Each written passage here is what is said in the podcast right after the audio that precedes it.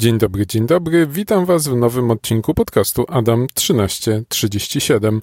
Dziękuję za wszystkie lajki, za wszystkie szery. Bardzo miło mi jest czytać Wasze komentarze na Facebooku i na platformach podcastowych i w mailach, bo takie też dostaję. Także wszystkich, którzy do mnie się odzywają, serdecznie pozdrawiam i cieszę się, że słuchacie. Wysłuchacie, ja nagrywam, ja czytam i analizuję i wybieram te najciekawsze i najważniejsze newsy z tygodnia, z danego tygodnia z bezpieczeństwa. I w tym tygodniu wybrałem dla Was sześć różnych newsów, więc zapraszam do wysłuchania kolejnego odcinka. Zaczynamy od tego, jak latami podglądano przestępców i to takich bardzo poważnych przestępców działających w cyberświecie. Oni nie wiedzieli, że się pomylili, a badacze przez kilka lat mieli podgląd do niezwykle ciekawych informacji na temat kampanii przestępców, na temat ich infrastruktury i na temat sposobu ich działania. O co chodzi? Chodzi o to, że mm, przestępcy stworzyli sobie coś w rodzaju takiej sieci proxy. To się niby nazywało sieć Fastflux, czyli taka, która szybko zmienia swoje adresy IP, żeby nie dało się zdejmować tych hostów, które tam przestępcy stawiają, ale tak naprawdę to była rozbudowana sieć proxy, to były wynajęte serwery i jakaś infrastruktura anonimizująca ruch, czyli można było postawić, można było w zasadzie kupić od nich taką usługę, dzięki której dostawaliśmy jakiś panel, na którym mogliśmy sobie konfigurować domeny i te domeny wskazywały na różne adresy IP, a te adresy IP były regularnie zmieniane. Więc e, na dokładkę jeszcze za tymi adresami IP chował się ten nasz prawdziwy adres IP, pod którym świadczyliśmy swoje przestępcze usługi. Więc można było sobie wynająć taką warstwę dodatkowej anonimizacji dla naszej infrastruktury i robili to chętnie autorzy botnetów, stealerów i innych dziwnych e, rozwiązań do okradania ludzi. E, klientów nie brakowało natomiast no, okazuje się, że dostawcy pomylili się w momencie konfigurowania serwera Nginx i pomylili się w bardzo ciekawy sposób, bardzo specyficzny, to jest na, chyba najzabawniejsza ciekawostka tego tygodnia, mianowicie wpisali w konfigurację Nginxa error log off myśląc, że wyłącza to logowanie błędów. Podczas gdy tak naprawdę polecenie powinno być zupełnie inne, a to, co wpisali, spowodowało, że w katalogu z HTML serwera www pojawiał się plik off, który zawierał właśnie błędy tego serwera www przestępców. A mieli ich kilkaset i te wszystkie błędy, które te serwery odnotowywały, zapisywały się do pliku publicznie dostępnego, który jeden z badaczy odkrył i zaczął go analizować i okazało się, że znalazł tam źródło niezwykle cennych informacji dla innych badaczy, na przykład pseudolosowe ścieżki do paneli zarządzania złośliwym oprogramowaniem, czasem dane logowania, bo były przekazywane w requestach, adresy IP przestępców, którzy próbowali się logować do tych swoich paneli. Te, ten błąd umożliwił także fingerprinting serwerów, więc cała infrastruktura struktura tego biznesu była świetnie znana badaczom i przez 3 czy 4 lata te wszystkie dane trafiały do zespołów zajmujących się bezpieczeństwem, trafiały do badaczy, trafiały do organów ścigania. No w końcu przestępcy odkryli po kilku latach, że mają taki problem, że ich błędy każdego serwera www używanego do anonimizacji ruchu są zapisywane z pełnymi logami. No... Lepiej późno niż wcale, mogliby powiedzieć, ale wiele pewnie ich kampanii dzięki temu e, osiągnęło albo bardzo krótki czas życia, albo bardzo niską efektywność. Błędy się zdarzają także po stronie przestępców, więc no, pozostaje mieć nadzieję, że będzie ich jak najwięcej. Temat drugi. 23 miliony dolarów skradzione przez YouTube'a.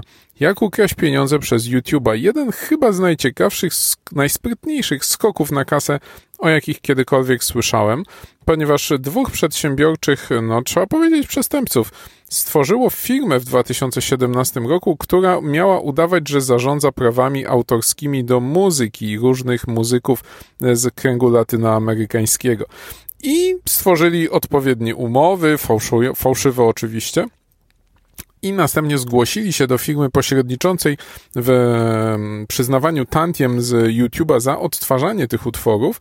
Ta firma dała im dostęp do panelu, gdzie mogli oznaczać utwory, które ich zdaniem by należały do nich. I następnie oznaczali je i oznaczyli ich tak kilkadziesiąt tysięcy i za każde odtworzenie takiego utworu, który nielegalnie przejęli, a były tam nawet utwory Julio Iglesiasa, dostawali pieniądze i dostali łącznie ponad 23 miliony dolarów właśnie w taki oto trywialny sposób. Jak ktoś robił aferę, to oddawali pieniądze, a jak nie robił afery, to przejmowali dochody. Więc okazuje się, że artyści, którzy zwrócili na to uwagę już w 2017 roku zgłaszali te problemy do YouTube'a, zgłaszali do organizacji zarządzających prawami autorskimi, ale nic się nie udało zdziałać, nic się nie udało wywalczyć i oszustwo trwało. Więc no, wygląda na to, że w internecie jest pełno sposobów łatwych zarobków dla, dla odpowiednio sprytnych oszustów i nie, nie, niezwykle mnie zachwyca fakt, że za każdym razem trafiamy na jakieś nowe scenariusze, o których jeszcze wcześniej nie słyszeliśmy. No pozostaje mieć nadzieję, że YouTube poprawił trochę ten proces zarządzania prawami autorskimi i dzisiaj tego rodzaju oszustwa nie są już tak trywialne. Kolejny news i to taki, który może Was dotyczyć osobiście, bo otwieracie linki na TikToku. Nie, no pewnie Wy nie macie TikToka, prawda? ale pewnie otwieracie linki w aplikacji Facebooka albo w Messengerze albo w Instagramie i otwieracie je w aplikacji, która nie jest przeglądarką systemową, jest przeglądarką Facebooka, TikToka, Messengera, Instagrama. I okazuje się, że ta przeglądarka mm, aplikacyjna potrafi wstrzykiwać do w każdej odwiedzanej przez Was strony dodatkowy kod JavaScript skryptu i ten kod może śledzić to, co robicie na tej stronie, czyli z Facebooka sobie klikacie w jakiś link, wchodzicie na tę stronę i okazuje się, że Facebook może wiedzieć, jak dużo czasu na niej spędziliście, gdzie kliknęliście, co was zainteresowało, a kod, który wstrzykuje TikTok, technicznie pozwala nawet rejestrować naciskane klawisze. TikTok twierdzi, że tego kodu nie używa. To należy podkreślić. Natomiast technicznie rzecz biorąc, mógłby. Mógłby faktycznie w każdym okienku, nawet jeżeli gdzieś się logujecie do jakiejś aplikacji, w której linka kliknęliście na TikToku, mógłby taki login i hasło wasze wykraść. Nie wykrada podobno, ale mógłby. Więc no, ta aplikacja to zło. To nie da się ukryć, że to jest zło. Ja na przykład przestałem w ogóle używać e, aplikacji takich jak LinkedIn czy Facebook, i wchodzę na ich usługi, no bo potrzebuję, bo korzystam z tego na co dzień na telefonie przez przeglądarkę i słuchajcie, to też działa. Więc przeglądarka systemowa jest dużo bardziej zaufanym narzędziem, a dzięki temu trochę trudniej jest LinkedInowi czy Facebookowi robić właśnie tego sztuczki, tego typu sztuczki wobec mnie. Więc polecam Was, usuńcie sobie aplikację Facebooka, usuńcie sobie aplikację LinkedIna, zalogujcie się po prostu w mobilnej przeglądarce do tych usług i tak e, będziecie mogli z tych podstawowych funkcji korzystać, e, a dzięki temu i prywatność i bezpieczeństwo będzie większe. Nie wszystkie przeglądarki, nie wszystkie, nie wszystkie aplikacje robią takie sztuczki z tymi przeglądarkami. Na przykład badacze sprawdzili, że nie robi tego WhatsApp, nie robi tego YouTube, Twitter, Slack, Signal, Teamsy. No pełna lista oczywiście w artykule, a link do artykułu oczywiście pod opisem e, filmu albo podcastu. No dobrze, a teraz news, który przewinął się już przez niektóre media, mianowicie o tym, że Janet Jackson rzekomo kraszuje laptopy. Więc okazuje się, że tak, jest taka ciekawa historia. Zaczęło się to parę dni temu od wpisu na blogu pewnego pracownika Microsoftu, który opisał taką bardzo, bardzo starą historię, że gdzieś tam ktoś puścił jakiś teledysk Janet Jackson i okazało się, że notebook, który stał obok, wyrzucił niebieski ekran. E, no i badania długie wykazały, że to jest powtarzalne, więc badacze musieli się przyjrzeć bliżej tematowi i okazało się, że e, faktycznie są pewne stare dyski, dyski jeszcze talerzowe, e, te, te niskoobrotowe, które mają problem z pewnym dźwiękiem, który jest w tym teledysku i on powoduje, że one wpadają w jakiś rezonans i odczyty mm, trafiają w losowe wartości, nie są prawidłowe i jeżeli akurat odbywa się jakiś istotny proces systemowy, od którego stabilności zależy działanie systemu, a który odczytuje właśnie jakieś dane z dysku, na przykład cache, to może doprowadzić do awarii laptopa.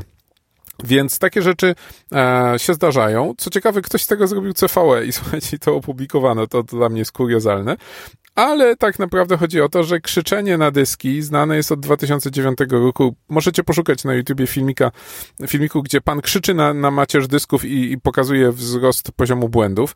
E, był te, była też sytuacja, gdzie w jednej z serwerowni pewnego bardzo dużego banku doszło do kontrolowanego e, systemu, testu systemu przeciwpożarowego, tylko że wyrzut gazu odbywał się dyszami, które nie miały tłumików akustycznych i hałas przez nie spowodowany rozsynchronizował zapisy na macierzach i bank miał naprawdę duże problemy, bo tam były macierze i podstawowe i zapasowe i synchronizacja z zewnętrznym drugim centrum danych e, zajęła trochę czasu i bank był przez jakiś czas niedostępny, więc nie jest to wielka sensacja, bardziej taki no, letni, wakacyjny news. Janet Jackson crashuje dyski. Tak, krzyczenie na dyski talerzowe nie jest, nie jest dobre, dyski talerzowe tego nie lubią.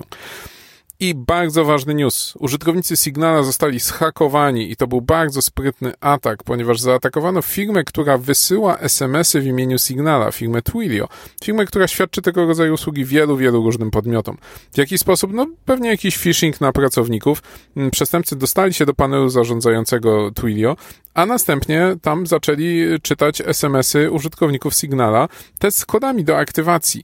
E, czyli w momencie, gdy zakładacie konto Signala, Signal wysyła wam SMS-a i trzeba przeczytać ten, tego SMS-a i przepisać kod, żeby potwierdzić, że jesteście dysponentem danego numeru telefonu.